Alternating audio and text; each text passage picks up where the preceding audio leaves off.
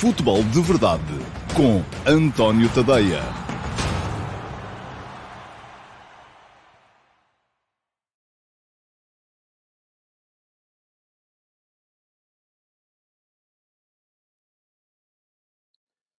Olá, muito bom dia a todos. Eu sou o António Tadeia e este é o Futebol de Verdade, edição para uh, quarta-feira, dia 27 de maio de 2020. Uh, estamos aqui a mudar uma série de procedimentos e se calhar já deram por isso ontem. Houve aqui algumas coisas que não correram como deve ser. Aliás, ontem esqueci-me de vos avisar que podiam perfeitamente deixar os vossos comentários, quer nas emissões em direto, que podem acompanhar no Instagram, no Facebook e também no YouTube, quer depois nas gravações eh, que. Um, e agora estamos aqui com um problema na ligação de Instagram, mas já parece-me que está a ser restabelecida. Pronto, parece que está tudo bem. Bom, estava a dizer que uh, mudámos procedimentos, uh, o Futebol de Verdade deixou de ter o Q&A que há a seguir, que havia tradicionalmente a seguir à emissão uh, original, mas vai ter um Q&A especial uh, ao fim de semana. Vai ser transmitido no sábado, vai ser gravado na sexta-feira, em princípio, e vamos aceitar perguntas das edições de toda a semana. Podem fazê-las deixando perguntas no, na caixa de comentários do YouTube, do Instagram e do Facebook um, durante as emissões regulares, ou até inclusive no meu próprio site, no antoniotadeia.com, um, e um, à sexta-feira eu vou lá seleciono as melhores perguntas e respondo-lhes na tal emissão especial do Q&A, perguntas e respostas que essa sim só vão poder vê-la no site, no antoniotadeia.com. Como devem calcular, o uh, interesse fundamental da coisa é atrair pessoas para o site, porque é no site que nós temos muitos outros produtos de, de, de jornalismo, textos, um, reportagens, artigos de opinião, enfim, está tudo lá. Se ainda lá não foram e se são apenas uh, espectadores assíduos do Futebol de Verdade aqui no, uh, nas redes sociais, convido-vos a darem lá um saltinho para poderem uh, perceber o que por lá está. antoniotadeia.com. Não sou só eu que escrevo, tenho também mais gente a escrever. por exemplo, no Futebol de Verdade tenho sempre comigo o Álvaro Filho e depois nas edições edições uh, diárias no site, uh, tenho o João Pedro Cordeiro e o uh, Fernando Gavinho. Bom, mas vamos então ao futebol de verdade de hoje. Há três temas uh, pré-anunciados para a emissão de hoje, como já, como já anunciei de manhã, e essa foi outra das alterações. Para já ainda estamos aqui com um problema, porque não estamos a conseguir integrar o Instagram através do StreamYard, que é a plataforma que estamos a usar para fazer um, a emissão em direto, mas a emissão em direto, por isso é que ela é diferente. Ou se olho para aqui, estou a olhar para quem está a ver no Facebook e no YouTube, se olho para ali, estou a olhar para quem está a ver no uh, Instagram, porque são câmaras uh, para já diferentes. Mas pronto, enfim. Um, vamos ver. Edição de hoje do Futebol de Verdade, três temas. Uh, um deles eu já escrevi uh, sobre ele no último passo, dois de manhã, e tem a ver com essa teoria que cada vez mais vai andando por aí uh, e que tem a ver com as, uh, a entrada de investidores nas SAD dos nossos clubes, investidores que sejam dominantes, isto é, que tenham mais de 50% do capital das SADs e que lhes permitam uh, ser absolutamente dominantes nas decisões que vão sendo tomadas. Também, além disso, vou falar de futebol jogado, porque ontem houve um excelente jogo entre Borussia Dortmund e Bayern de Munique, muito bom jogo. Eu acho que a maior parte das pessoas um, que o viram nem se aperceberam enfim, eu prefiro futebol com público, como é evidente, a futebol sem público, mas eu acho que a maior parte de quem viu o jogo um, nem sequer se apercebeu que não havia público, tão bom foi o jogo dentro das uh, quatro linhas. A mim, confesso, faz-me impressão, mais do que a falta do barulho das uh, bancadas, ou mais até do que um, ouvir os jogadores uh, a gritarem uns com os outros, aquilo que me faz confusão mesmo é o som da, da chuteira a bater na bota,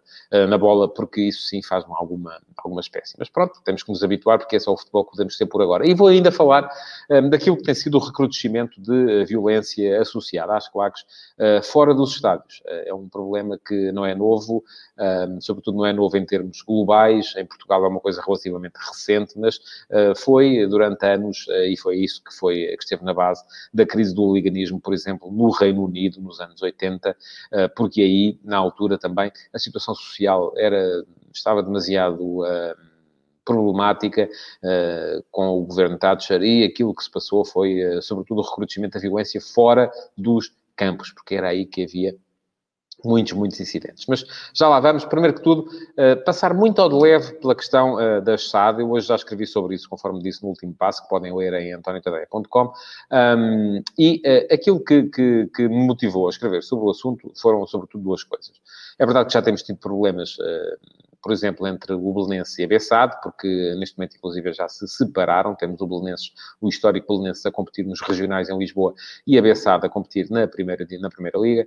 Um, veremos o que é que acontece se um dia o Belenenses conseguir chegar à mesma divisão que a Bessade, se poderão, inclusive, uh, competir uma contra a outra. Já tivemos também aqui uma espécie de uh, divisão ou diferença de opinião uh, no Aves entre os investidores da SAD e os dirigentes do clube, mas, sobretudo, tem havido muita gente e uma corrente de opinião que tem vindo a defender que no Sporting a única saída é também essa, de alienar a maioria do património, a maioria do capital da SAD, para que possa entrar dinheiro fresco e o Sporting possa ser outra vez competitivo. Ora bem, sou absolutamente contra esse tipo de um, situação em qualquer clube. Acho que uh, as SADs ter SADs dominadas por um investidor externo, falas entrar numa lógica e num racional em que as vitórias mais importantes podem ser as vitórias fora de campo e não as vitórias dentro do campo. E isso desvirtua a razão de ser do futebol, que é ganhar jogos.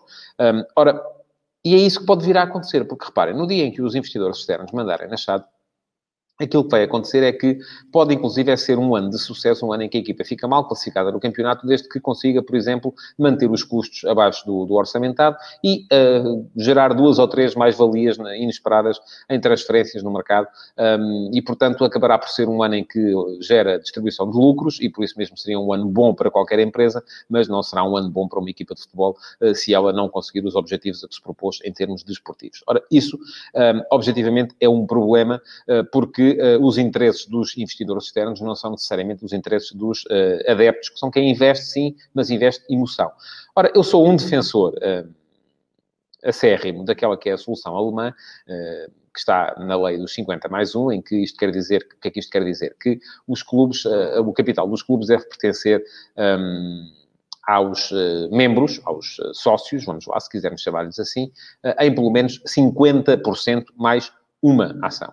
Um, isto permite que entrem investidores, mas uh, não que eles tomem absolutamente conta daquilo que é um, a vida dos uh, clubes. Uh, e isso, uh, de facto, pode ser uh, um problema, conforme já, já expliquei antes. Eu acho que essa é a melhor solução um, e, inclusive, um, o outro motivo que me levou a escrever sobre o tema hoje teve a ver com um estudo que foi publicado em Inglaterra e que se dedicou a tentar perceber como é que poderiam sobreviver os clubes que não estão na Premier League neste momento uh, complicado, que é um momento em que as receitas estão a baixar de forma drástica. E isso, uh, aquilo que os ingleses estão a recomendar neste momento, um, e o estudo, eu tenho o link no, no, texto que publiquei no último passo 2, está lá o link para quem quiser ler o estudo em inglês, o estudo original, um, da Onward, que é uma think tank muito importante no Reino Unido. Uh, o estudo o que indica é que os clubes devem uh, passar a uh, distribuir o capital pelos seus adeptos porque essa é a única forma de não se perder uh, neste momento em que, em termos empresariais, pode vir a ser muito complicado para empresas de qualquer setor, de não se perder uh, aquilo que é a herança histórica, que cada clube significa para uma cidade. E pronto. Um, quem quiser mais detalhes sobre isso, já o disse, pode ir ao antoniotadeia.com. Entretanto, já que estão aí, aproveito para vos recordar que podem deixar perguntas uh, no, nas redes sociais, seja no Facebook, seja no YouTube, seja no próprio site, seja no Instagram. Um, as perguntas podem e devem ser colocadas para que eu depois possa responder-lhes mais perto do final da semana na emissão eh, especial do Q&A, pergunta e resposta. Vamos então seguir em frente nos temas de hoje. E vamos seguir para o futebol jogado. Ora, o futebol jogado ontem houve um grande jogo, pelo menos, esse eu vi, entre o uh, Borussia Dortmund e o Bayern Munique uh, no, no Signal Iduna Park, o Signal Iduna Park sem a parede amarela, sem o apoio dos adeptos uh, do Borussia, que muita falta terão com certeza feito um, aos jogadores do Lucien Favre, e era um jogo que podia perfeitamente, como acho que já decidiu, decidir o título de campeão alemão. O Bayern ganhou, ganhou com toda a justiça, do meu ponto de vista, apesar de ter havido ali enfim, eu acho que se querem falar de arbitragem, e é estranho estarmos a falar de arbitragem até quando se fala de um jogo da Bundesliga, em que não haverá aí desse lado fanáticos nem de um lado nem de outro, mas acho que ficaram duas grandes penalidades por marcar. Uma por uh, encontrão em Lewandowski, uh, já mesmo na ponta final da partida, e uma outra por mão de Boateng uh, dentro da área do Bayern, que poderia até ter relançado o Borussia no jogo, mas a verdade é que, quando se olha para a forma como o Bayern mandou no jogo, para a forma como o meio-campo do Bayern, eh, como o Kimmich e Goretzka, sobretudo, eh, impuseram o ritmo que queriam ao jogo em quase todos os momentos, eu acho que o Borussia só foi mais forte nos primeiros 15 minutos, eu diria. Um, mas isso acabou por dar para perceber que, de facto, o uh, verdadeiro campeão alemão, a equipa, a melhor equipa da Alemanha, é a equipa do Bayern. E nem se percebe muito bem como é que com Nico Kovac esta equipa andava a vegetar uh, e a obter tão maus resultados naquilo que era o campeonato até à substituição de treinador e à entrada de uh, Hansi Flick, que, de facto, renovou por completo aquela equipa do Bayern. Olha-se para a equipa do Bayern e o patamar, de facto, é diferente.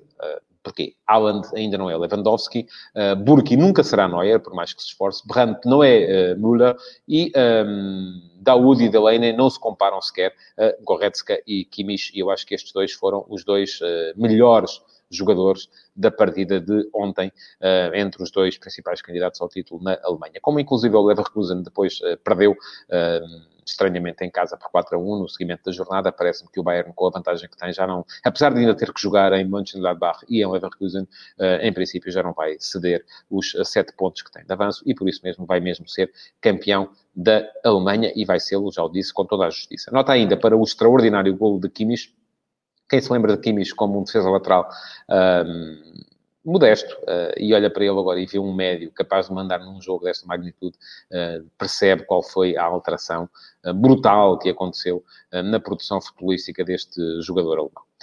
Último tema do dia, tema polémico, muita gente me tem, sobretudo no, no, no Twitter, falado muito sobre ele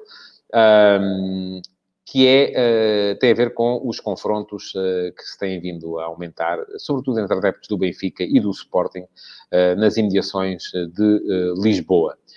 É uma situação absolutamente lamentável.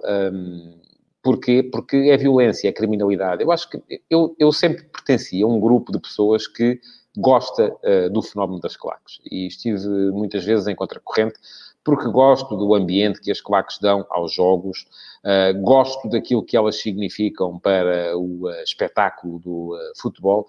Um, não gosto nada quando elas são infiltradas por elementos que a única coisa que procuram é criar confusão, é criar a baderna, é criar, é aproveitarem-se para fazer a criminalidade. Ora, aqui já se sabe, toda a gente olha para os interesses da sua cor e eu isso não quero fazer, porque essa não é de todo a minha lógica de abordagem. Já estou cansado de ver, ainda aqui há tempos, por exemplo, quando escrevi uh, sobre a equipa do Canelas, uh, que, onde está, por exemplo, o Fernando Madureira, o líder dos Super Dragões, houve muita gente que confundiu aquilo que eu escrevi sobre a equipa do Canelas com aquilo que é o comportamento social de Fernando Madureira, que seria isto, aquilo e aquilo outro. Não sei se esse não é, um, da mesma maneira que não sei se Mustafa, uh, o uh, líder da Junta do Limina, é também criminoso ou não é, tal como Madureira, não sei se é ou se não é. No caso das claques do Benfica, uma vez que elas nem sequer são reconhecidas oficialmente e fogem completamente ao controle do clube, o que é lamentável,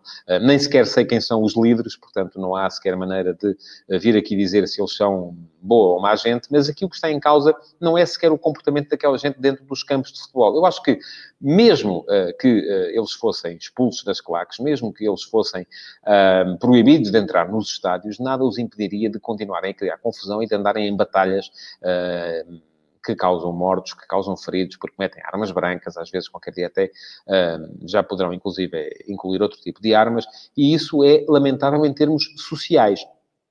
Ora bem, este fenómeno, tal como já disse, é um fenómeno que já uh, foi visto, uh, sobretudo em Inglaterra, uh, nos anos 80. A sociedade inglesa nos anos 80 estava muito, e foi muito estudado na altura, tanto por eh, gente como Desmond Morris, como por gente que se dedicou a estudar especificamente os fenómenos do hooliganismo. E há uma série de livros eh, particularmente interessantes, eh, como As Raízes do Hooliganismo, que estão disponíveis para quem quiser em qualquer um, serviço de venda online. Um, e até alguns já são traduzidos em português, portanto podem inclusive encontrá-los nas livrarias. Ora, Aquilo que acontecia era que há muita gente que anda frustrada com a sua vida em sociedade e acaba por uh, uh, se servir eh, do futebol para poder vir a um, ehm, extravasar toda a violência que têm dentro. Um, ehm, porquê? As claques são aqui, naturalmente, uh, um receptáculo uh, por excelência deste tipo de sentimentos de frustração. As claques, conforme se sabe, estimulam um sentimento de pertença. E a sociedade de hoje dá espaço a esse ódio, à intolerância pela diferença. Ora, os confrontos fora dos estádios não têm a ver com os clubes, mas os clubes têm o dever de ajudar a acabar com eles. É esse, é que é, eh, essa é que é a questão fundamental. Um, porquê? Porque uh, a criação de medidas e de identificação dos adeptos, dos membros das claques, uh, tudo isso, não vem por si só acabar com os incidentes fora dos estádios, porque os clubes depois só podem proibir esses indivíduos, indivíduos que são considerados problemáticos, de entrar para os estádios, de entrar para os jogos que eles estão a organizar. Não podem, naturalmente, impedi-los de se organizarem eh, para andarem à porrada uh, nas ruas uh, das suas cidades. Uh, e aí eles até nem precisam, com certeza, de estar, de serem membros das claques de plano de direito, de estar regularizados. Mas a regularização continua a ser um, um objetivo que eu acho que é defensável, porque quanto mais controle houver sobre este fenómeno, melhor, para que ele possa também depois vir a extravasar-se de forma o mais correta possível. Ora, o que é que se passa aqui? Conforme já disse no início deste tema, muitos de vós olham sobretudo para os interesses um, das vossas cores. Eu tenho visto muita gente do Benfica a queixar-se que são os elementos do Sporting que estão a, a provocar, muita gente do Sporting a queixar-se que são uh, os elementos do Benfica os agressores, uh, muita gente do Benfica e do, sobretudo do Benfica, mas também do Sporting, a queixar-se do comportamento das claques do Porto. Um, mas uh, aquilo que eu vejo, e quando vejo às vezes alguma troca de mensagens, algumas publicações de redes sociais um, que estão na origem de muitos destes confrontos, é que toda a gente vai para aquilo com uma vontade vontade indómita de andar à pancada. Eh, e isto, de facto, não tem nada a ver com futebol, não tem nada a ver com os clubes. Qual é o papel dos clubes? É tentar limitar, é tentar expulsar esta gente, é tentar expor e condenar esta gente para que eles percebam que não são bem-vindos ao fenómeno futebolístico, que não fazem parte dele sequer. Andar à pancada é outra coisa. São, eh, enfim, são os campeonatos de, de, de, de de todas as artes marciais que possam existir, e mesmo essas têm regras, que não são regras que incluam armas brancas, que incluam uh, a possibilidade de ferir e de uh, causar ferimentos potencialmente mortais em uh, gente das cores cuja única crime é pertencer a uma cor diferente. Isso é absolutamente condenável e, volto a dizê-lo, acho que os clubes têm todo o dever de uh, auxiliar, e aqui falo muito especificamente para o uh, Benfica, que me parece ser quem está a enterrar a cabeça debaixo da areia neste processo, uh, de começar a controlar melhor os seus elementos, os elementos que vestem as suas cores mesmo que, como é evidente, o clube não possa ser responsabilizado por aquilo que eles andam a fazer, tal como nenhum dos outros clubes pode ser responsabilizado por aquilo que os seus elementos, um, seus adeptos menos uh, responsáveis do ponto de vista social possam andar a fazer por aí. E pronto, chegamos então ao fim do futebol de verdade de hoje. Uh, não tivemos muitas perguntas, uh, admito que o facto de não haver QA imediatamente a seguir possa ter influência nisso, uh, mas de qualquer modo ainda podem deixá-las. O futebol de verdade vai ficar disponível no Facebook, vai ficar também, vou lançar à meia da tarde, um, uma espécie de trailer com os melhores momentos ou com os momentos mais importantes deste futebol de verdade e os comentários que forem colocados nesse trailer também servem para uh, também são habilitáveis para ser respondidos no QA. Um, e uh, vá mais para o final da semana, já sabem, teremos uma missão especial do QA em que responderei às melhores perguntas uh, que tiverem sido colocadas durante a semana. Muito obrigado por terem estado desse lado. Não se esqueçam de partilhar e de uh, comentar e de pôr like já agora também nesta emissão do Futebol de Verdade. Até amanhã. Futebol de Verdade, em direto de segunda a sexta-feira, às 12h30